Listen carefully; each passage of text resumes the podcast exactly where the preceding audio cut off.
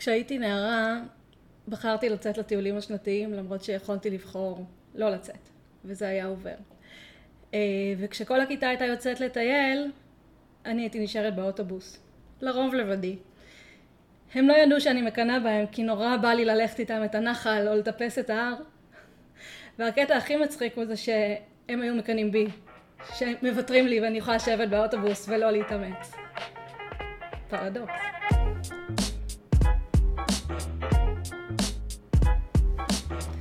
ברוכים הבאים לפודקאסט שלי. אני שרון, מדריכת הורים. תודה לכל מי שחוזר להאזין, למי שמאזין בפעם הראשונה, אנחנו במתבגרים פוד, פודקאסט שעוסק בעולמם של מתבגרים. והפעם אנחנו עוסקים במתבגרים עם מוגבלות פיזית. ולטובת השיחה המרתקת הזו הזמנתי לאולפן את נטלי. שלום נטלי. היי. איזה כיף שבאת אליי. ממש, אני ממש מתרגשת. אז בואי, קודם כל נכיר אותך. מי את נטלי? אז אני נטלי ברור. אה, אני נשואה ואני אימא לשתי בנות מקסימות. במקצוע שלי אני עובדת סוציאלית ואני עובדת במרכז ספורט של אנשים עם מוגבלויות של אילן ברמת גן. כבר הרבה זמן, זה הפך להיות הבית השני שלי. אה, אני מדריכת הורים, מוסמכת מכון אדלר, ונולדתי עם שיתוק מוחין, שזו מגבלה שגרמה לקושי מוטורי ברגליים שלי, בעצם הולכת קצת מצחיק. וזהו, נראה לי זאת אני. זהו, זה המון. קודם כל, אה, אני, אה, גילוי נאות מה שנקרא, אני ונטלי חלקנו ביחד את ספסל הלימודים, ו... אני, אני מכירה אותה היטב, אנחנו חברות, ואין אישה שאני מעריכה יותר ממנה, באמת, כאילו, דרך מדהימה לראות אותה ולקבל השראה. אז אני מקווה שתקבלו קצת השראה כמו שאני חווה ממנה היום. תודה רבה, זה תמיד נורא מרגש אותי לשמוע את זה, באמת. זאת זכות בעיניי להיות השראה למישהו אחר. כי בחוויה שלי אני חיה את החיים שלי בצורה הכי טובה שאני יכולה, ואם מישהו מסתכל על זה ומתחבר לכוחות שלו בפנים, בזכות זה, זה מדהים. אני חושבת שעבורי, את, אה, ההוכחה של המשפט, אה, אתה יכול לעשות הכל, אם רק תרצה. אני חושבת שזה כאילו מתחבר לי, אם הייתי צריכה להגדיר את נטלי במשפט, אז זה זה. אז אה, בואי, נטלי, בואי תיקחי אותנו קצת לחוויה שלך. איך הגעת להיות כזאת? וואו, איך הגעתי להיות כזאת? נזרקתי למים. אמיתי. זאת אומרת, בערך מגיל 6, שזה גיל מאוד מאוד צעיר, כשהתחלתי גם ללכת באופן עצמאי, אה, שולפתי במערכת החינוך הרגילה, ולמעשה נותקתי מכל מה שהכרתי שהיה שייך לעולם של אנשים עם מוגבלויות. אה, ואמרו לי שאני כמו כולם, ושאין לי שום דבר, ושאני יכולה לעשות הכל. ועם המסר הזה הלכתי והפנמתי אותו מאוד מאוד חזק במשך הרבה מאוד שנים.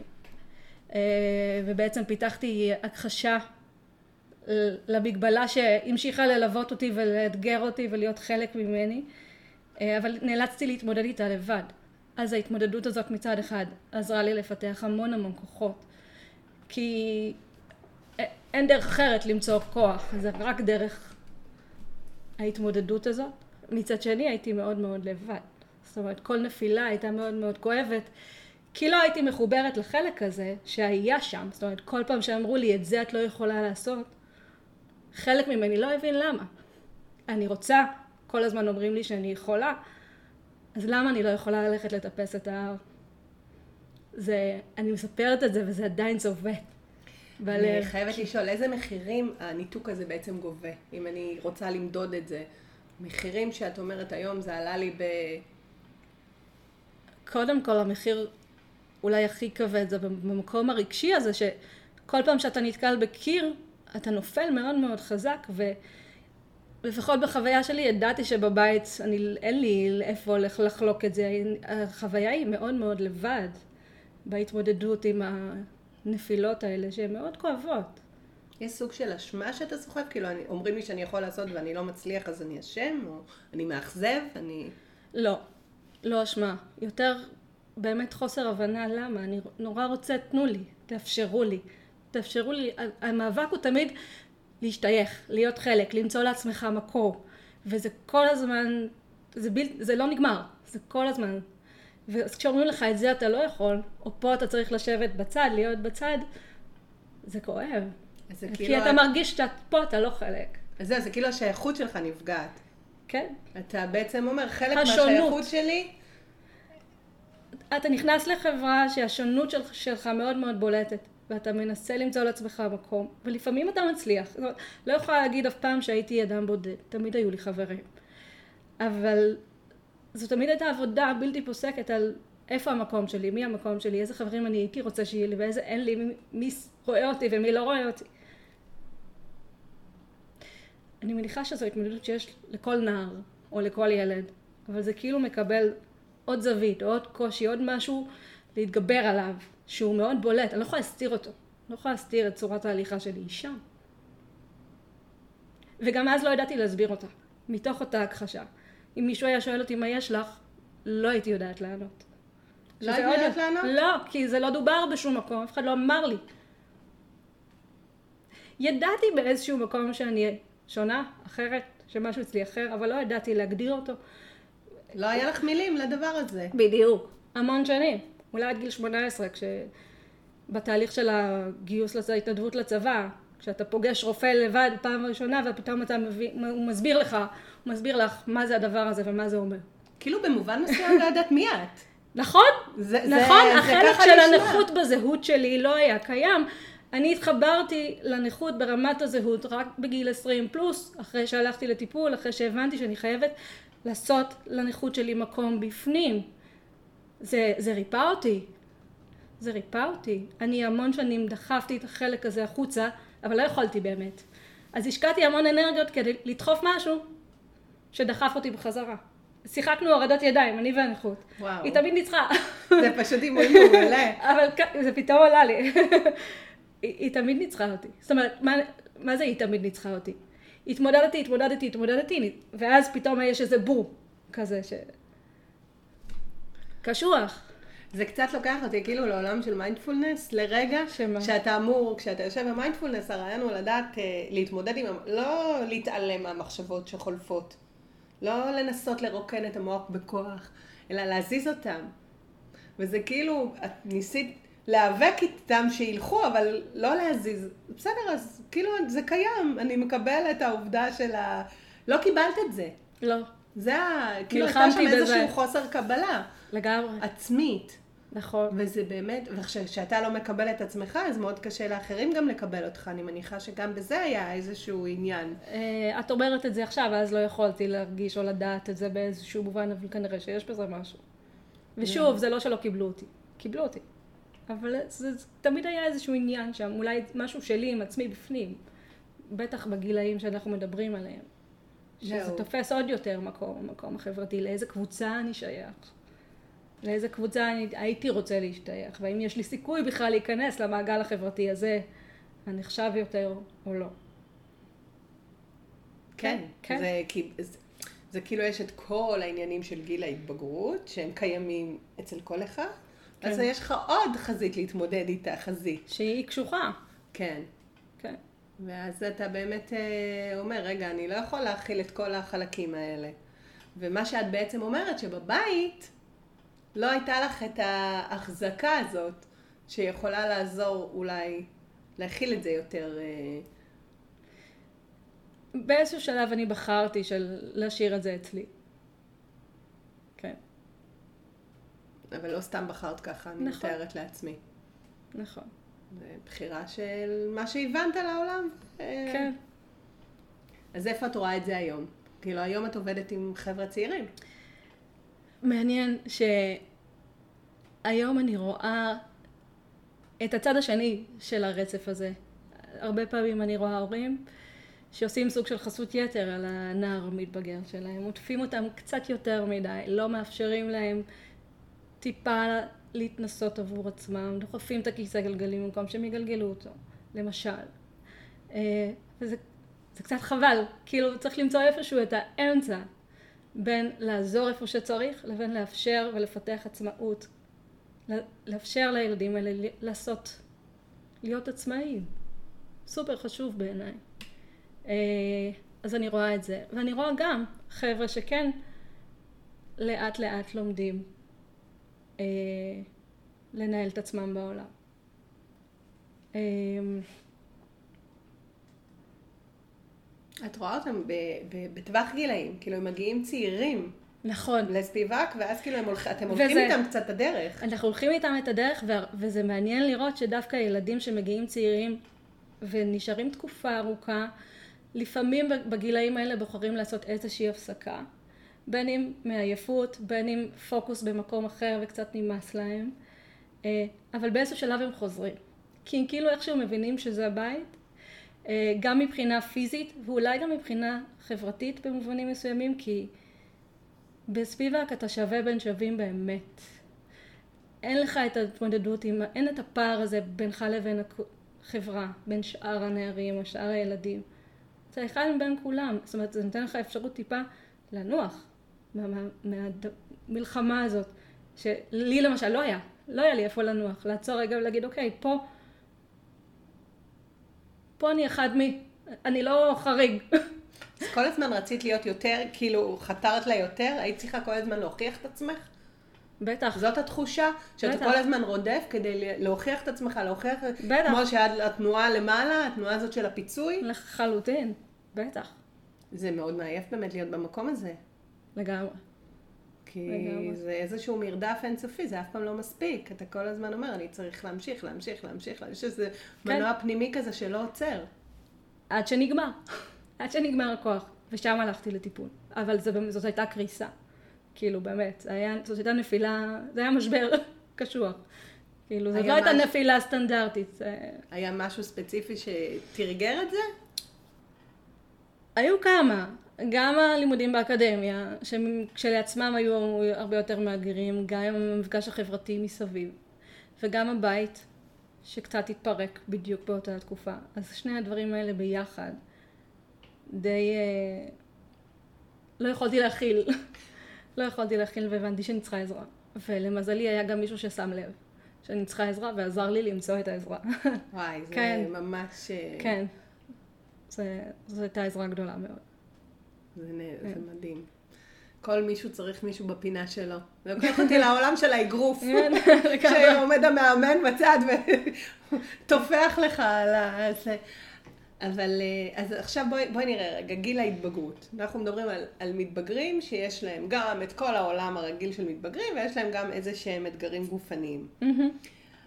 אז אני הורה לילד שהוא מתבגר עם אתגר פיזי. מה אני צריך, איך אני יכול להיות הורה מיטיב עבור ילד כזה? למשל, בואו נתחיל ללכת את הסימפטומים של גיל ההתבגרות. אם אנחנו מדברים באמת על, אה, על ספרציה.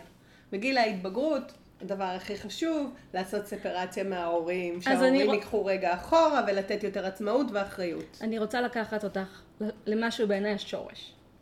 אחורה. זה מתחיל בעיניי מקבלה. קודם כל קבלה של ההורה את הילד שלו כמו שהוא, בלי לרצות לש... לתקן אותו, בלי לרצות אה... לקבל אותו, אבל, סליחה, בנוסף לקבלה זה אומר גם לשחרר אשמה. כי הרבה הורים לילדים עם מגבלה מסתובבים עם המון המון אשמה. אולי עשיתי משהו שגרם לזה, אולי זה משהו שאני עכשיו. אז לשחרר את עצמך מהאשמה ולשדר קבלה קודם כל בפנים, ואז אתה יכול גם לשדר את זה לילד, ומתוך הקבלה הזאת הילד יתחיל לקבל את עצמו. עכשיו זה לא מתחיל בגיל ההתבגרות, זה מתחיל הרבה קודם. וזה קשה, זה קשה. אם אני הייתי צריכה טיפול כדי ללמוד לקבל את עצמי, אז אני מניחה שגם להורים הרבה פעמים צריכים עזרה מבחוץ כדי לעשות את התהליך הזה.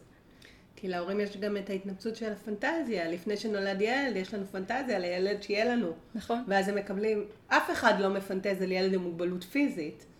על פנטזיה כזו עוד לא שמעתי. כן, זה פנטזיה שאתה לא רוצה שלילד לילד שלך... בלי מגבלה יש התנפצות, אז על אחת כמה וכמה וכמה.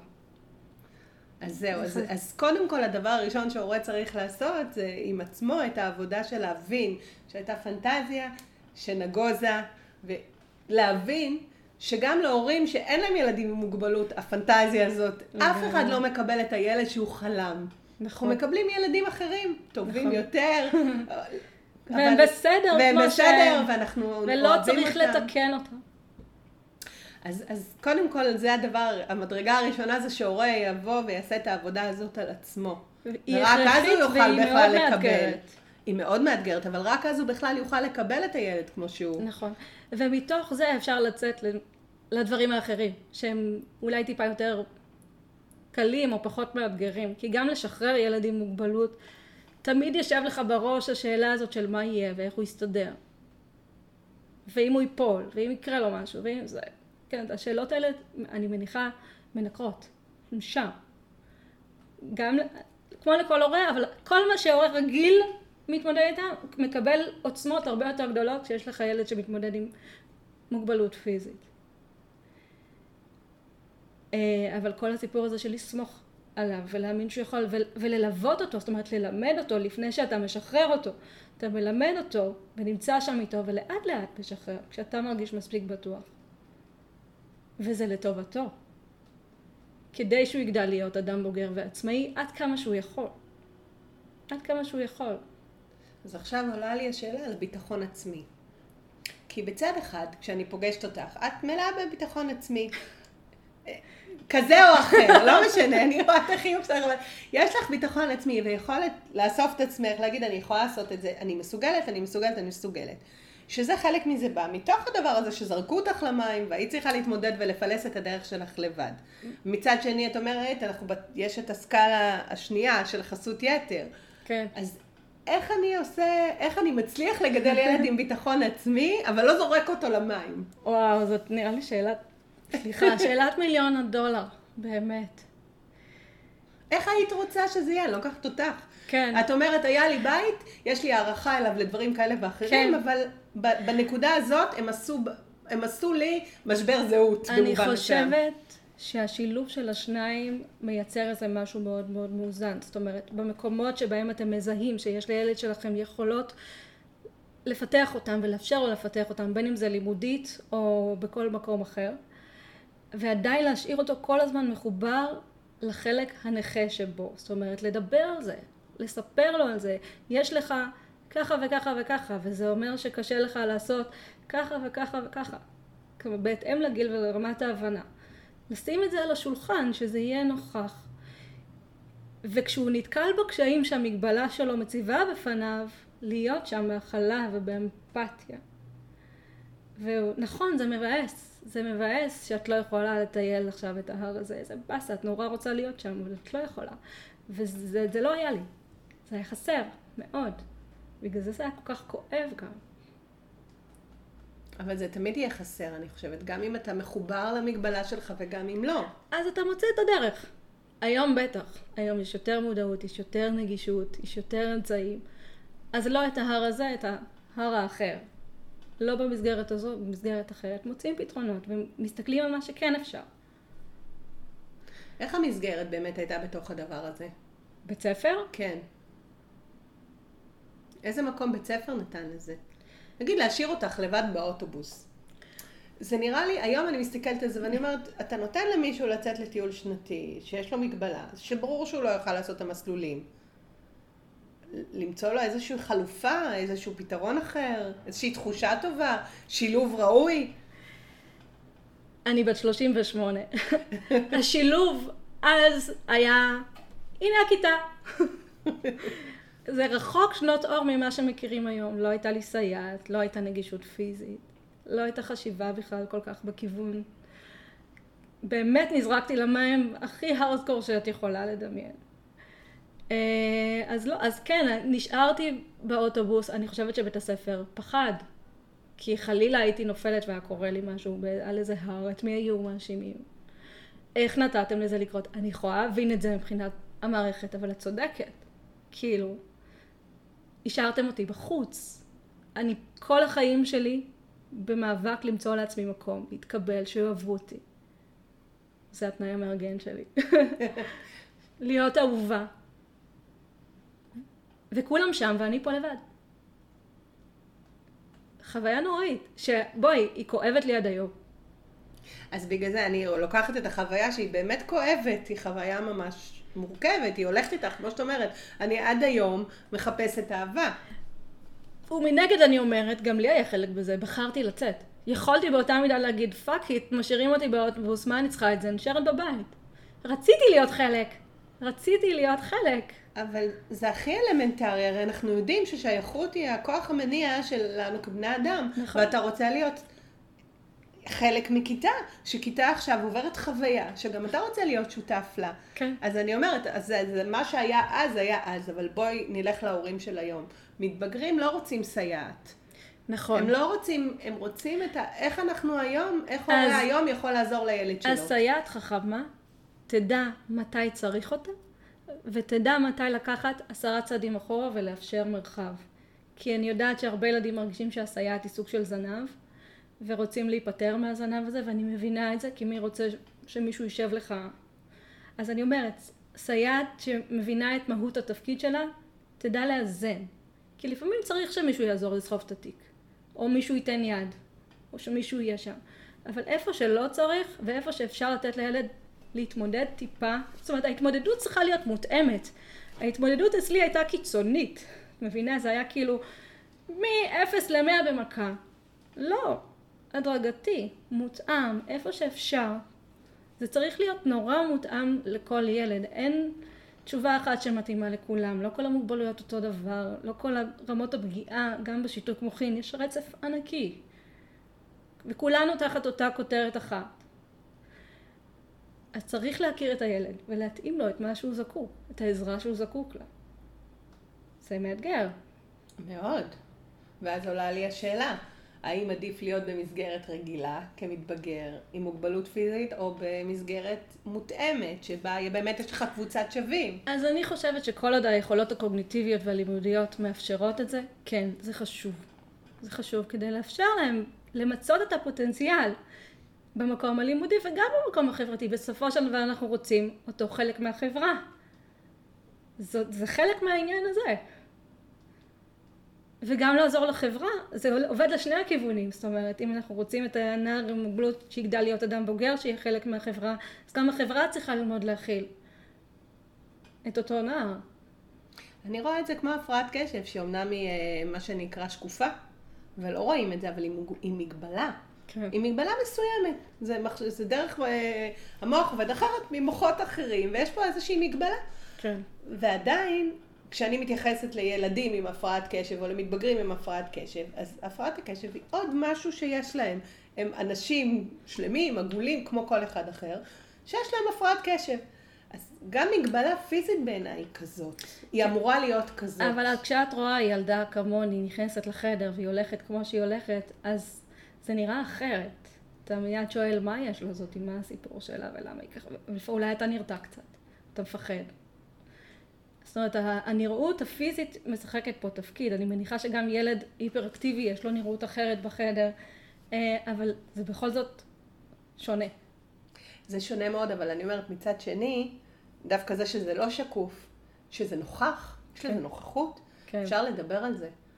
אם אתה בוחר לדבר על זה. אם אתה בוחר לדבר על זה, אבל שלנו. כדי שתבחר לדבר על זה, כדי שתציף את זה, אז המורה צריך לתת לך, המורה או המורה צריכים לתת לך במה, ההורים שלך צריכים להגיד לך, אתה ממש בסדר, בוא תדבר על זה כדי, בוא נפתח את זה, שזה יהיה out in the open גלוי, כן. ונתקדם זה אני. נכון.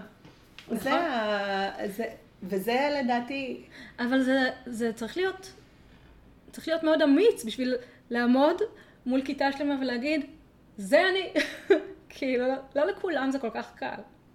נכון, אני מסכימה, אבל אני חושבת שדווקא לדבר על זה, פותח איזשהו פתח לקרבה יותר גדולה, נכון. להבנה של אנשים. כמו שאת אומרת, יש רתיעה לפעמים, אז אנשים פתאום רואים אותך כמו שאתה. כן. אני לא אומרת שזה קל, אבל אני אומרת שזה משהו שראוי שהורים ינסו לאפשר, או לא חייב להיות בתחילת השנה, את יודעת. נכון, אני יודעת שזה קורה.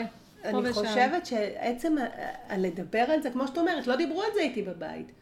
לקחו ממני את החלק שאני יכול, אני יכולה לדבר על זה, נכון. ולהגיד זה שלי, וגם זה שלי, וזה קיים בי. אז היום אני מדברת על זה, בכל מקום אפשרי. באמת, זה סוג של תיקון. לגמרי, החיבור חזרה לעולם הזה מבחינתי זה סוג של תיקון. אז בפרק הזה אני מדברת להורים, מה אתם? למה אני אומרת את זה? כי אני אומרת, את עכשיו יכולה להסתכל אחורה ולהגיד, מה אני הייתי צריכה?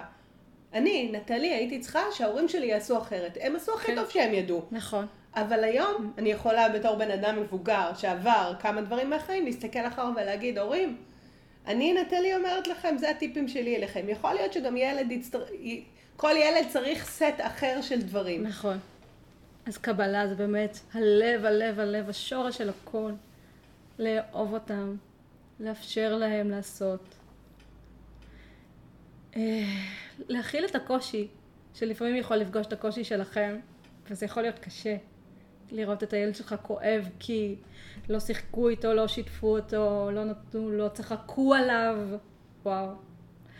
אה, אבל כן, להיות קר, שמכיל את הכאב הזה, אה, מבלי להתערבב איתם, זה קשוח, אה? אני... את בעצם אומרת את המשפט הכאילו, תהיו אמפתיים ולא סימפטיים, אבל זה מאוד מאוד מאוד קשה. זה מאוד קשה, באמת קשה.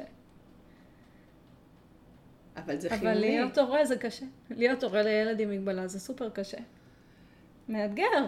מאוד, אבל אני אומרת, אני מסתכלת, את אומרת את זה, ואני אומרת, כן, אבל גם, את יודעת, כל הורה פוגש את זה במקומות שלו. יש הורים שהיו מאוד חלשים חברתית, ואז הילדים שלהם היום נכון. סובלים חברתית, והם לא יכולים להכיל את הכאב, קשה להם מאוד להכיל את הכאב של ילדים, כואבים איתם עד כדי כן. כך שזה גורם להם לפעולות אה, כן. קיצוניות. זה באמת פוגש כל אחד בקושי שלו, אבל, נכון. uh, אבל אתה הורה, אתה אמור להיות העוגן של הילד שלך, גם אם קשה לך. קשה לך, לך תטפל בעצמך, לך תמצא מקום לבכות, כתף לבכות עליה, מקצועית, לא מקצועית, נכון. זה לא משנה. אתה לילד שלך צריך לבוא, יציב, אסוף. חזק. כן, לתת נכון. לו אופק ותקווה. אתה צריך להחזיק את התקווה כהורה, אני חושבת. לגמרי. להאמין שהוא יכול. דווקא עם ילדים שסובלים מנחיתות אובייקטיבית, מקושי אובייקטיבי. למצוא את המקומות שבהם הם יכולים ומסוגלים ולחזק אותם ולהעיר אותם כמה שאפשר. משם תצמח תחושת המסוגלות והיכולת והביטחון העצמי והדימוי העצמי שאנחנו רוצים. למרות המגבלה, והם ילמדו לעשות את הדברים בדרך שלהם. גם אם זה לא בדיוק בדיוק אותו הדבר. הם ישחקו כדורסל בכיסא גלגלים, הם ירכבו על אופני ידיים, אבל הם יעשו, והם יצליחו. מדהים. אני שואלת את עצמי, אבל מה קורה, איך אני כן נותנת להם לגיטימציה גם לא להצליח? כי לפעמים, כמו שאת אומרת, לך לא הייתה לגיטימציה לא להצליח. לעצמך, את לעצמך לא נתת לגיטימציה לא להצליח. את היית חייבת לעשות הכל יותר טוב מאחרים. אבל למה את מתכוונת? לגיטימציה לא להצליח איפה? לגיטימציה לכישלונות, לגיטימציה להגיד וואלה, אני את הקיר הזה לא יכול לטפס, כי יש לי מגבלה פיזית, יכול להיות שאם לא הייתה לי את המגבלה הזאת, הייתי עושה אותה, זה לא מספיק חשוב לי mm-hmm. לא, לא לקחת את כל האנרגיות שיש לך ולפעמים להשקיע אותם רק כדי להוכיח to prove a point. כן. מבינה? אז אני חושבת שדווקא ספורט זה אחלה דרך. כי גם בתוך ספורט הנכים לא כולם מצליחים להגיע לרמות הכי גבוהות. אז אתה משתתף בתחרות ופעם אתה זוכה ופעם אתה לא. אתה פוגש את חוסר ההצלחה במקום שהוא יחסית מורגן. למשל, זאת יכולה להיות אחלה דרך. ופשוט להגיד, לא הצלח, אתה לא יכול לטפס את ההר הזה, אתה לא יכול לטפס את הקיר הזה. נכון, באסה, אבל...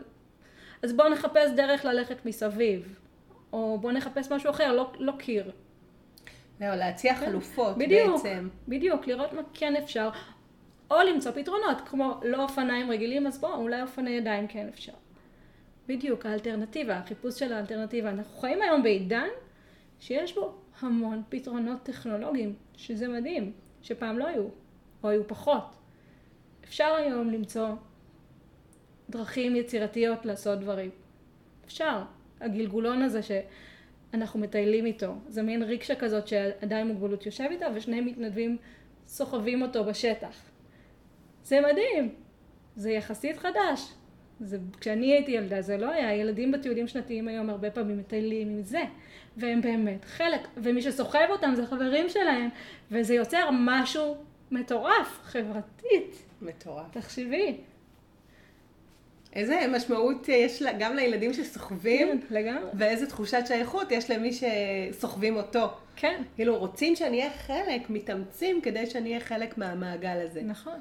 אז אם זה לוקח אותי באמת לקבוצת השווים, האם באמת, כשאתה אה, מוגבל פיזית, ואתה, קבוצת השווים היא באמת קבוצת השווים שלך?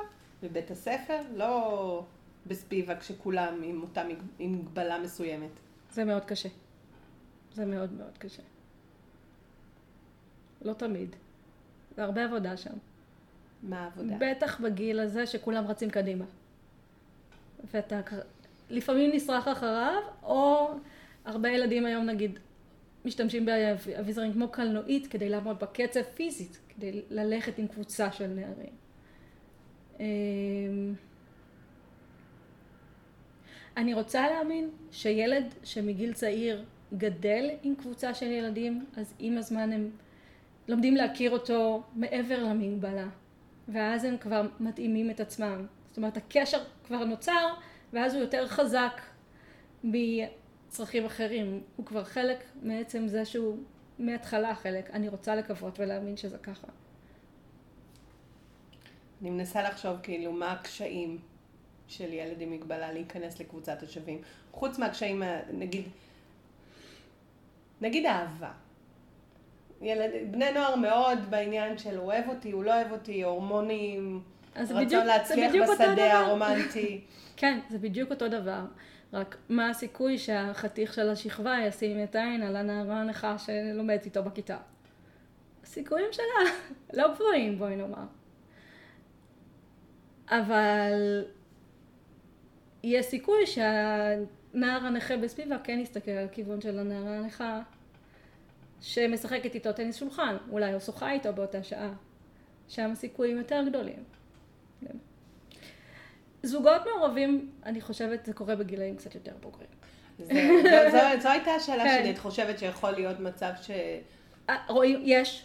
לא, לא זוגות. מעורבים יש, אני מכירה, כן. אבל אני אומרת, בגיל בגיל הנעורים, ההתבגרות? פח- אני לא, לא נתקלתי. זאת אומרת, אני רוצה להיות זהירה, אני לא, לא יודעת. יותר קשה, זה יותר קשה. כאילו, תשאלי נער מי האף טיפוס של החברה שאתה רוצה, זה לא מה שהוא יגיד. זה רצף של אכזבות בגיל הנעורים, כי אתה כי זאת החברה שאתה אה, מסתובב נכון, בה. כי אתה רוצה, ואולי אפילו מנסה, ואומרים לך לא, ודוחים אותך. כי זאת החברה שאתה חי בה, אתה חי נכון. בחברה הזאת, אז אתה מתאהב באנשים של החברה הזאת שזה לגיטימי, כי נכון. זה האנשים שאתה פוגש. אז איך כהורה אנחנו מתמודדים עם הדבר הזה? עם רצף האכזבות הזה בשדה הזה? כמו עם כל אכזבה, שוב פעם, המקום המכיל הזה והמבאס הזה, שנכון, את- איזה באסה זה. כאילו, זה כואב.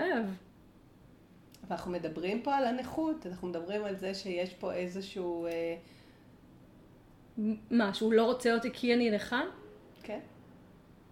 בעיה אם שלו. מדברים, אם אנחנו מדברים על הכל כאילו- בחוץ, אתה, איזה שיח אתה אם עושה? את כמה אתה... נפסלת כי את נכה, וכי הוא לא רואה איזה בן אדם מדהים את, אז זו באמת בעיה שלו. כן, זה, זה שיח אה, לא קל. ואני חושבת שהוא חשוב. אני חושבת שזה לא רק לטאטא את זה ב... בסדר, אז יבואו אחרים. זה עוד פן של השיח על הדבר הזה. כן, שזה חייב להיות מעורב, עם כל הקושי של הורה להגיד לילד שלך, כן. כנראה שיכול להיות שאחת הסיבות שהוא לא, או היא לא מעוניינת זה בגלל שקשה לה עם הנכות. זה מאוד קשה להורה להגיד דבר כזה לילד, אבל אני חושבת שזה מאוד חשוב להציף את זה ולתת לילד להתמודד עם זה בתוך המעבדה הבטוחה של הבית. ולא ללכת מסביב על טיפות. הורה שלא הולך מסביב גם בזירות אחרות, אני מאמינה שלא ילך מסביב גם כאן. זאת אומרת, זה עוד פן של אותו הדבר בעיניי. זה תמיד זה, אבל אתה כן. יודע, כל פעם שאתה נתקל בסיטואציה מסוימת, אז היא מורכבת לך מחדש כהורה. כן, כשהלב של הילד שלך. נשבר. כן, אתה, קשה מאוד לזכור שכשזה היה בלימודים, אז הצלחת לעזור לו לראות את החוזקות שלו ואת היכולות שלו ולתת לו את כן. אבל גם התקווה. פה את יכולה לעזור לה לראות את החוזקות ואת היכולות ואת מישהי ואת הדברים הטובים שבה. ש, שיום יבוא ומישהו יצליח לראות אותם ויאהב אותה בזכות הדברים האלה. אפשר לעשות אותו דבר גם כאן. אז בעצם מה שאנחנו אומרות זה כל הזמן תלכו עם המבט ה... הטוב, הטוב העיניים הזה. הטובות. לא רק. עיניים טובות, עם הזרקור הזה לאט. אתה, את כזאת מהממת, כן. לפעמים לוקח לעולם לגלות קצת, זמן לגלות את כל הדברים הנפלאים שיש בך, שהם א', ב', ג', ד', ה', ו', ז', ח', ט'. סוד הקסם בעיניי זה איזון של שני הצדדים האלה. חיזוק כוחות, יכולות, לראות אותם בצורה הכי טובה שאפשר, ולהכיל את הקשיים ש- שהם מתמודדים איתם, והתמודדו איתם כל החיים. תמיד. אה, אבל זה האתגר הגדול לדעתי של הורות לילד עם מגבלה פיזית. להיות מסוגל להיות בשני המקומות האלה. ואחד לא סותר את השני, זאת אומרת זה שאתה, יש לך קשיים במקום אחד, לא אומר שאתה לא יכול לחיות חיים טובים ומלאים, אני מסתכלת על החיים שלי היום כבן אדם. באמת, אני בסך הכל מרגישה שאני חיה חיים טובים ומלאים ולא חסר לי כלום, גם אם אני לא מטפסת את שביל הנחש ברגל. אני כנראה גם לא אטפס אותו. גם אני לא, היום לא נראה לי אבל בגיל 17 טיפסת אותו. זה, זה כאילו, זה יושב. כן. נכון, החיים, אני חיה חיים טובים. את חיה חיים מלאים. נכון. בואי רגע נעשה את הצ'קליסט. צ'קליסט. יש לך, יש אה, הכל. את אה, למדת בבית ספר, למדת באוניברסיטה, למדת. במכון אדלר, עשית צבא, יש לך ילדות נכון. מהממות, יש לך תחביבים, את שרה, מדהים, כאילו באמת, יש לך, את כותבת, יש לך, אה, הכ- את, את עובדת, כן, הכל את שם. מרצה, כאילו באמת, תחשבי, אני עושה, בצ'קליסט, כל הבוקס שלך הם עם, אה, נכון. יש לך וי עליהם. נכון. חלק ניכר מ... זה בזכות אותה התמודדות בגיל, מהגילאים הצעירים אה, שדיברתי עליה קודם. חלק ניכר זה בהחלט בז- בזכות זה, כי מסלול החיים שלי היה מאוד ברור. היה לי ברור שאחרי התיכון אני עושה צבא, היה לי ברור שאני לומדת משהו, זאת אומרת, ידעתי לאן החיים שלי הולכים בגדול. אה, תוך כדי הדרך הזאת, אני כבר לקחתי את המושכות אל הידיים ועשיתי את התיקון שלהורים שלי היה קשה לעשות. ואני שמחה מאוד שעשיתי את זה, זה שינה את חיי, באמת. זה נתן לי שקט נפשי ואפשרות להמשיך ולהתפתח. אני נורא שמחה שחברתי חזרה לחלק הנכה שבי, ממקום של כוח. אם נסמן במרקר משפט אחד, חברו את הילדים שלכם לנכות שלהם ממקום של כוח. הם יכולים לעשות למרות הנכות. ואולי בזכותה הם יגלו בעצמם דברים מדהימים. באמת. כוחות שבדרך אחרת הם לא היו מצליחים. או היה להם יותר קשה, לא, לא היו מצליחים, היה להם יותר קשה להתחבר אליהם. נחישות, חוסן, התמדה. אני נופל וקם. באמת, הכי אמיתי שיכול להיות. אני ממשיך ללכת. ואני אפול עוד פעם ואני אקום עוד פעם ואני אמשיך ללכת. זה בעצם לא, זה לא מהווה שום, אה, אם אני אגיד, המחסום בנכות זה בראש, יותר כאילו מאשר, יש מחסומים פיזיים, כן. אבל את, כמו שאת אומרת, אם אתה לומד מגיל צעיר, שאתה יכול למצוא דרכים חלופיות, שיש מעקפים, כן. של לדעת לקבל, שאולי הקצב אחר. וגם לקבל בנחת עם כן. זה שיש דברים שאתה לא יכול לעשות אותם ככה, אתה יכול לעשות אותם אחרת, או לקבל... או אותם- יש דברים שאני לא יכול לעשות בכלל. אני כנראה לעולם לא אחליק על הקרח. בסדר, אז אני אחיה את חיי... לא, אמיתי. כאילו, יש גם דברים שאני כנראה לעולם לא אעשה. וזה בסדר. מה אני יכולה לעשות? אבל שוב, אני חושבת שגם כאילו. אנשים ללא נכות, יש דברים שלעולם אני לא אעשה. אני לא אטפס על אה, ההימאליה, לא, לא יקרה. חשבתי על זה, לא יקרה, אין לי לא את היכולות כן, הפיזיות. אבל את אולי בוחרת, או... את מבינה? כאילו מישהו בחר בשבילי מה אני אתה אעשה או לא. אעשה. אתה תמיד בוחר, כי אם אתה בוחר ללכת אבל פה אין. לי בחירה. אין לי באמת בחירה. הבחירה שלי פה מצומצמת. מבינה? כן, הורידו לך כאילו, מתוך השלם, יש לך שתי שליש בחירה. כן. זאת אומרת, יש לי שליש שלם, שגם אם הייתי רוצה, לא הייתי יכולה לבחור בו, כי אין לי את נכון, היכולת. בדיוק. אבל יש לך עדיין בחירה מאוד רחבה מתוך שני שליש. כן, אפשר לומר. וכשאת רואה את זה ככה, כשאת מאמצת את הגישה הזאת, שזאת הגישה האופטימית לחיים, כן. של לבחור מתוך מה שיש ולא מתוך מה שאין, בדיוק. וזה משהו שהורה יכול להוליך את הילד שלו, לכוון אותו למקום של הגישה האופטימית. נכון. וככל שתעשה את זה מגיל יותר צעיר, אז הוא ילמד כבר לעשות את זה לבד. אתה- ואז זו בכלל מתנה לחיים. יחסוך לו הרבה. אמיתי. כי בסופו של דבר, גם לי, כאילו יש לי בחירה מתוך מכלול שלם, אבל זה לא באמת תמיד נכון. נכון. יש את החוסר יכולות שלי במקומות מסוימים. לכולנו יש חוסר יכולות. מחסור ביכולות. מהמקום שלי, אני מבינה מה את אומרת, אבל כאילו קשה לי להבין את זה עד הסוף. אני מבינה במקומות. אני מבינה את הרעיון, אבל... כי זה עוד פעם, זה הדברים כן. שהם שקופים. ואת אומרת, אני, תראי, את יכולה להגיד מה שאת רוצה, אבל את כאילו בעמדת פתיחה יותר גבוהה, כי אין לך את הנכות הפיזית שלי. שזה נכון. שזה נכון מאוד, כן? אני לא יכולה כן. להתווכח עם זה. כן. אני רק אומרת שכשאני מסתכלת, אני מסכימה איתך, כאילו אני מפה, אבל גם לי בחיים, מסתכלת בסופו של דבר, לא עושה כי, הכל. כי כל אחד ו... לא יכולה, גם אי אפשר לעשות שלו. הכל. נכון, נכון. החיים קצרים, המלאכה מרובה, יש לנו המון אה, עניין בחיים שאנחנו לא יכולים אה, לבחור לעשות הכל. אי אפשר לעשות הכל. אבל אה, יש תקווה תמיד באמת שאתה אתה תוכל לעשות אה, את הכי טוב שלך. זהו, התקווה למצוא את, ה, את המקסימום האפשרי בהתאם ל- למגבלה, בהתאם ליכולות. לא אצל כולם זה בדיוק בדיוק אותו דבר. צריך, צריך מודעות מאוד מאוד טובה ליכולות האובייקטיביות של הילד שלי. מה הוא יכול ומה הוא לא יכול.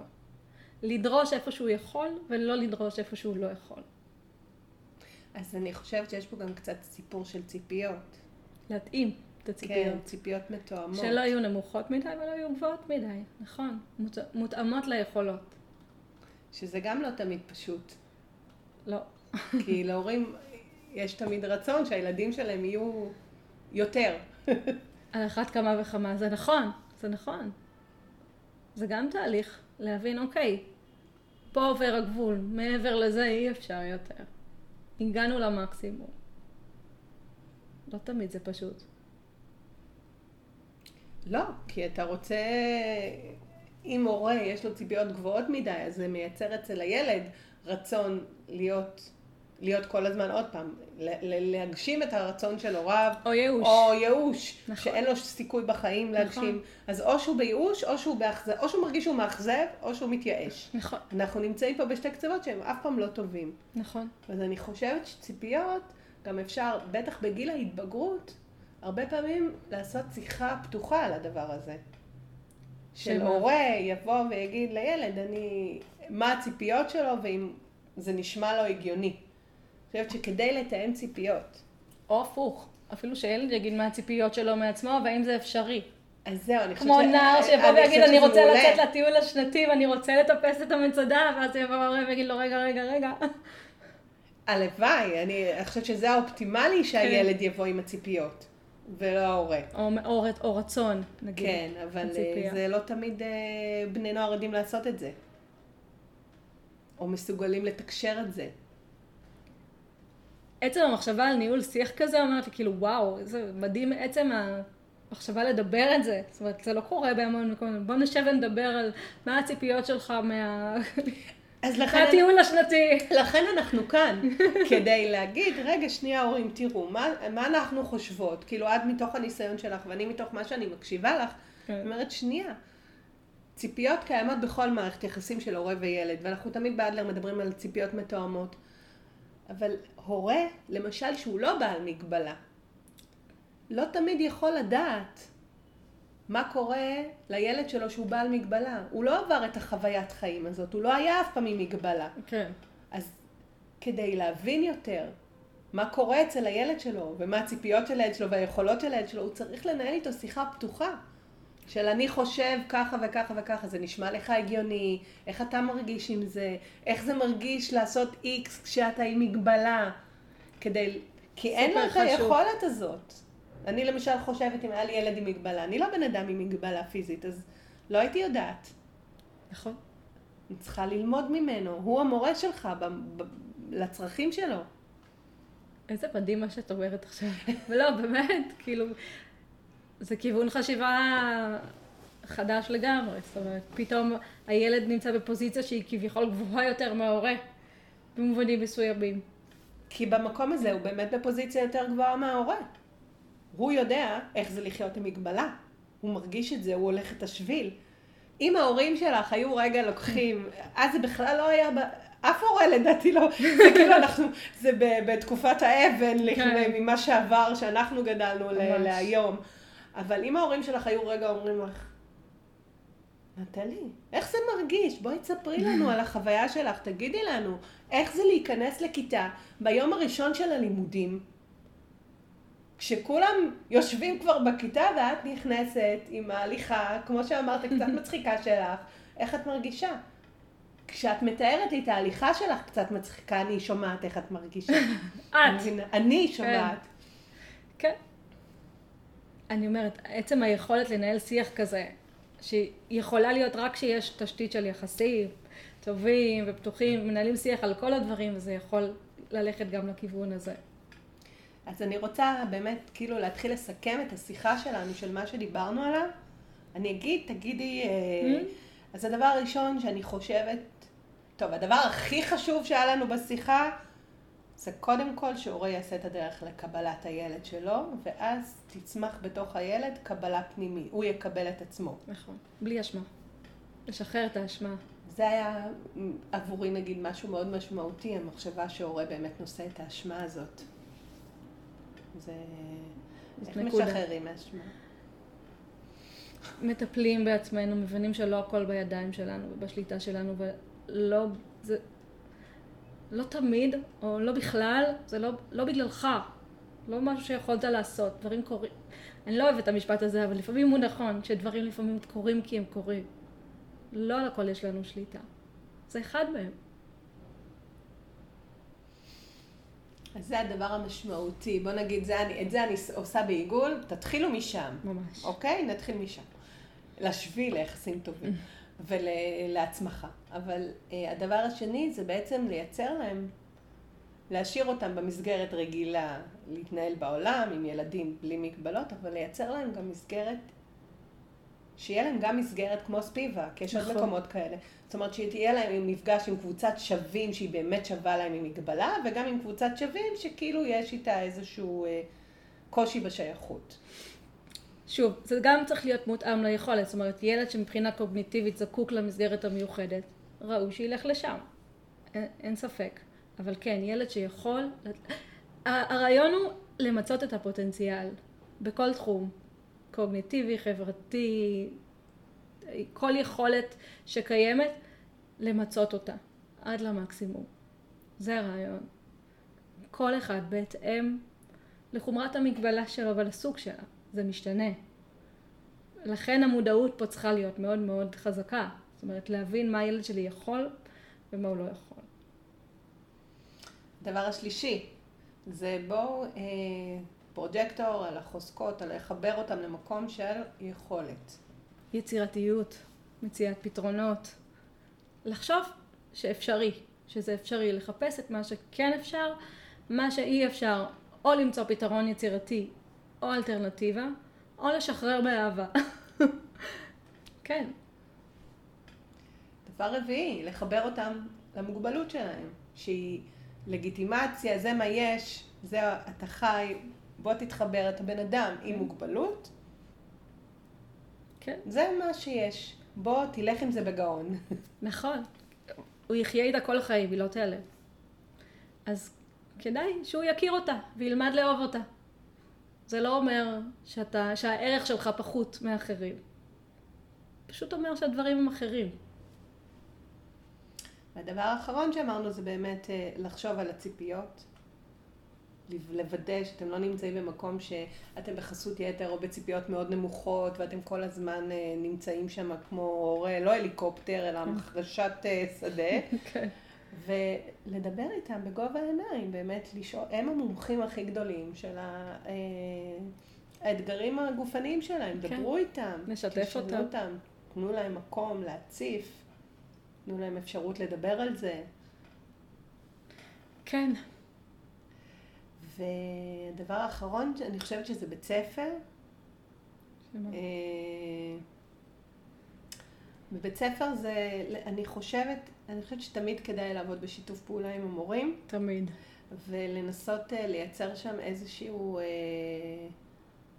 תפקיד, או באמת כאילו לייצר שם איזשהו שיח על נכות, לתת לזה במה, לתת לזה מקום, אה, לדבר על חברות טובה בכיתה, זאת אומרת שהמורים יהיו מעורבים כדי שהם אה, יחזקו את השייכות לתוך, לתוך אה, קבוצת תושבים בבית הספר. חושבת שלעבוד בשיתוף פעולה עם הורים זה משהו שהוא מאוד חשוב. מה שאת אומרת לדעתי עובד יותר בגילאים היותר צעירים, את, כולנו יודעים שבגיל ההתבגרות זה כבר יותר בידיים של הנערים מאשר בידיים של המבוגר האחראי, אבל עוד פעם, איזושהי תקווה שאם זה, יש בסיס טוב מגיל צעיר והילדים גדלים יחד לאורך תקופה משמעותית, אז משהו מזה יישאר. אני חושבת... ואם לא, אז יש את קבוצת השווים האמיתית שמפצה באיזשהו מקום, גם במקום החברתי. אני חושבת שזה גם משהו מאוד חשוב שנשים אליו לב, להתחיל מגיל צעיר. נכון. פה אנחנו אמנם מדברים על מתבגרים, שפה מדובר על קשיים של בני נוער רגילים, יש גם את הקושי של האתגר הגופני, שהוא באמת בגיל ההתבגרות, יש את כל הסיפור שנכנס של ההורמונים ושל אהבה, ושל גם ככה ילדים מרגישים, הבני נוער, בני הנוער מרגישים יש להם ענייני דימוי גוף, והם לא מחוברים לגוף אז שלהם. אז תארי לך. אז אני אומרת, אז פה, כשאנחנו מדברים על uh, כל הסיפור הזה, נכנס למישהו שיש לו גם אתגר גופני, זה הופך להיות הרבה יותר קשה. ולכן אני אומרת שדווקא ממש ממש חשוב בפרק הזה, להקפיד לאורך כל הילדות, לחזק. נכון, לבנות תשתית. לבנות תשתית, כדי שהגיל ההתבגרות יעבור קצת יותר בקלות, או עם קצת יותר מסוגלות. מה שאנחנו קוראים לו חוסן נפשי. סופר חשוב. אז אה, אני חושבת שנתנו המון, אה, אני מקווה שנתנו, קודם כל, השראה יש, בטוח. אה, תודה רבה. כי הנה, אפשר לעשות הכל, ולחיות חיים טובים ומלאים. והדבר השני, אני מקווה שנתנו קצת באמת איזושהי פרספקטיבה להורים, איך ללכת את ההליכה בצורה בדרך. מיטיבה לבני הנוער ולילדים שלהם עם מוגבלות. והגענו לשלב השאלה הזה. נטלי יקרה, עשר שנים מהיום, איפה את? ספרי לי. וואו, את לוקחת אותי רחוק. אבל באמת, עשר שנים היום אני מקווה שאני עובדת עם הורים בכלל, אבל ספציפית גם עם הורים לילדים, נערים, עם מוגבלות. אה, ועוזרת להם למצוא את הדרך הזאת בדיוק אל הילד שלהם, עם הנכות שלו, עם המגבלה שלו. אה, וגם עם הורים עם מגבלה, כי גם להיות הורה עם מגבלה יש לזה אספקטים אחרים קצת. אה, זה מה שאני מאוד מאוד מאוד רוצה לעשות. עבודה פרטנית, קבוצות, הרצאות. עבודה במרכז הספורט היא הבית, והיא תמיד תהיה הבית, אז אני מקווה שבמובן מסוים, זאת אומרת, גם זה יהיה. אה, זהו, לא יודעת. קשה לי לחשוב כל כך רחוק קצת, אבל זה, זה החזון. זה... לגעת בחיים זה של אנשים מעולה. ולשנות. ולהמשיך לתת השראה, אני, אני אוהבת את זה. אפרופו חיבור למגבלה ממקום של כוח, זה, זה בדיוק זה. כן. זה להראות את ה... זה בעצם, זה להיות התקווה, זה לשאת את לפיד התקווה. תראו. כן. תראו איפה אני, תראו מה עברתי. ואיזה כיף. כאילו שאני כאן ואני יכולה לתת לכם את הדבר הזה. נכון, לגמרי. ה... כאילו, אני, אני לוקחת אתכם 10-20 שנה קדימה, תראו מה, איפה בני הנוער שלכם או הילדים שלכם יכולים להיות. נכון, לגמרי. אז אה, איזה כיף שבאת. איזה כיף שאירחת אותי. היה לי מאוד מאוד כיף. גם לי. ומעניין. ותודה רבה לכולם שאתם מאזינים. אתם מוזמנים ליצור קשר בכל המקומות, אם זה בדף של uh, מתבגרים פוד בפייסבוק, אם זה בעמוד של מפלונטר לקשר, uh, ובכלל, תשמרו על קשר, ונשתמע בפרק הבא. ביי.